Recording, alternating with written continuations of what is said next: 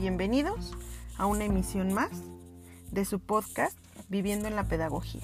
Mi nombre es Alejandra Rodríguez y en esta ocasión vamos a tratar el tema de las estrategias educativas para adultos. Anteriormente se tenía la idea que la educación y aprendizaje estaba limitado a la infancia y la juventud, pero debido al incremento en la esperanza de vida y la prolongación de la vida laboral, nos incitaron a especializarnos y mantenernos en una educación continua.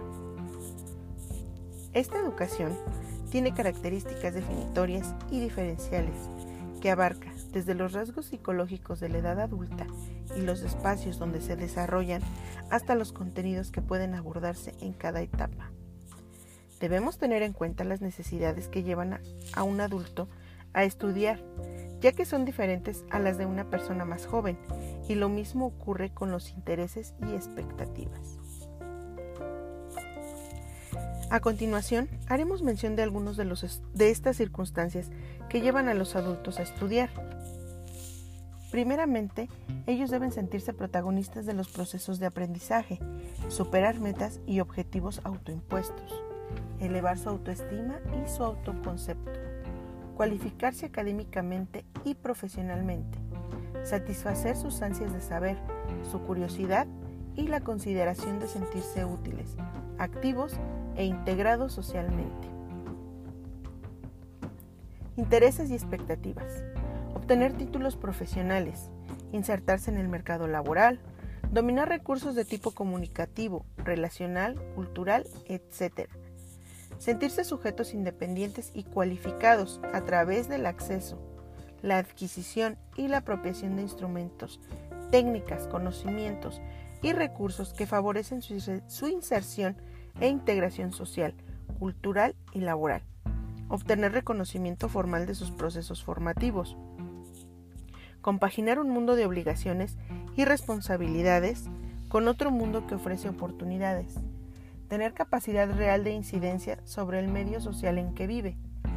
Estrategias de enseñanza. A nivel metodología, esta debe adaptarse a los contextos y procesos psicológicos propios de los adultos, siendo las siguientes características propias y diferenciales las más significativas. Diferente carga horaria. La educación básica en adultos conducente al grado de educación secundaria es mucho más corta que la educación secundaria obligatoria para adolescentes, mientras que el bachillerato puede alargarse un curso más que el de la oferta ordinaria.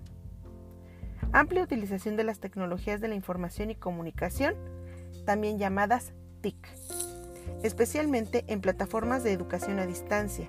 Aquí es donde se utiliza más el e-learning, que es el aprendizaje electrónico y utilización de herramientas informáticas. Variación de la distribución de los contenidos de enseñanza-aprendizaje en algunas enseñanzas.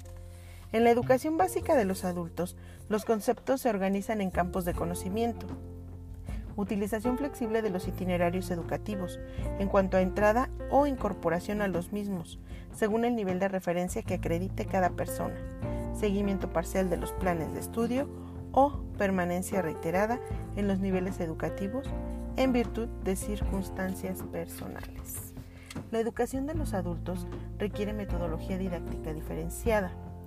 Para, organizar el, para garantizar el éxito en la formación de adultos, es importante adaptar la enseñanza a su psicología particular y otras características diferenciales. El aprendizaje reflexivo.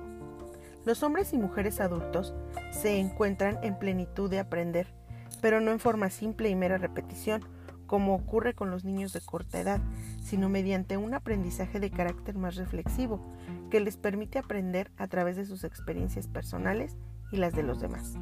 Por este motivo, la primera estrategia en la educación del adulto debe consistir en llamar su atención y potenciar su capacidad reflexiva.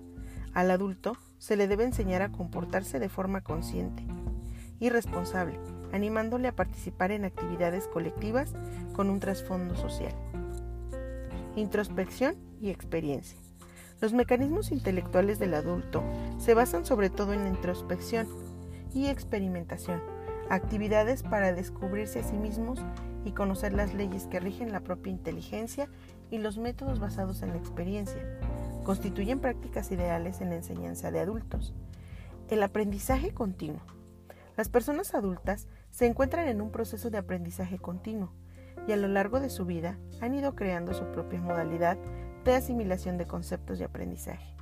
En este caso, el formador debe tener en cuenta un punto de partida individual, formación previa, bagaje cultural y experiencia académica y profesional de sus estudiantes, aprovechando todo esto para aplicarlo a las nuevas enseñanzas.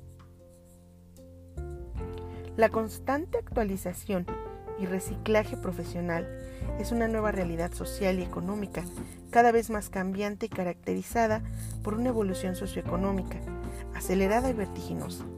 Esto implica que los estudios profesionales deben adaptarse a los cambios continuos del entorno, buscando siempre la máxima actualización y el perfeccionamiento continuo.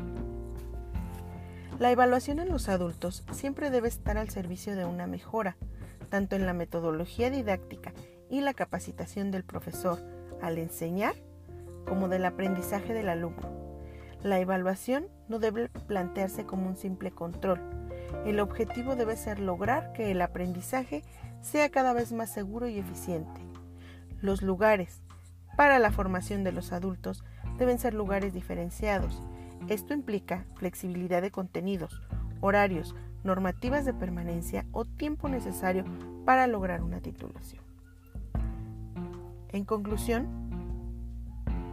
podemos decir que la, capacitación de los adultos nos genera a todos un beneficio social, debido a que en cualquier área laboral, un adulto que está mejor capacitado tiene mayor facilidad para retener su empleo. la constante capacitación, ya sea en una cuestión, en, un nivel que sea, tengo licenciatura, pero debo especializarme para mantener mi trabajo, para tener un trabajo mejor.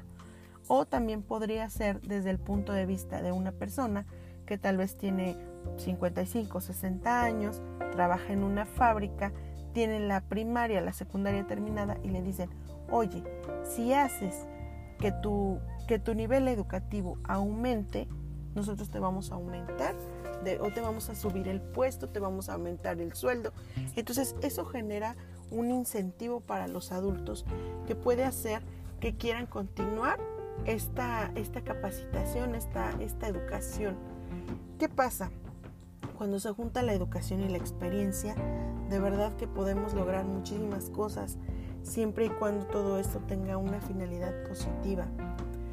Eh, estoy totalmente de acuerdo en que los adultos debemos seguirnos capacitando, debemos seguir educándonos, debemos seguir adquiriendo conocimientos nuevos, ya sean conocimientos que en la escuela nos proporcionen o que sean eh, conocimientos que la vida misma nos proporcione, ya que cuando juntamos esto creamos grandes cosas. Eh, por esta ocasión me despido, les agradezco su atención. En verdad es un placer permitirme eh, mencionarles este tema. Ojalá que sea de su agrado, que tengan bonita tarde.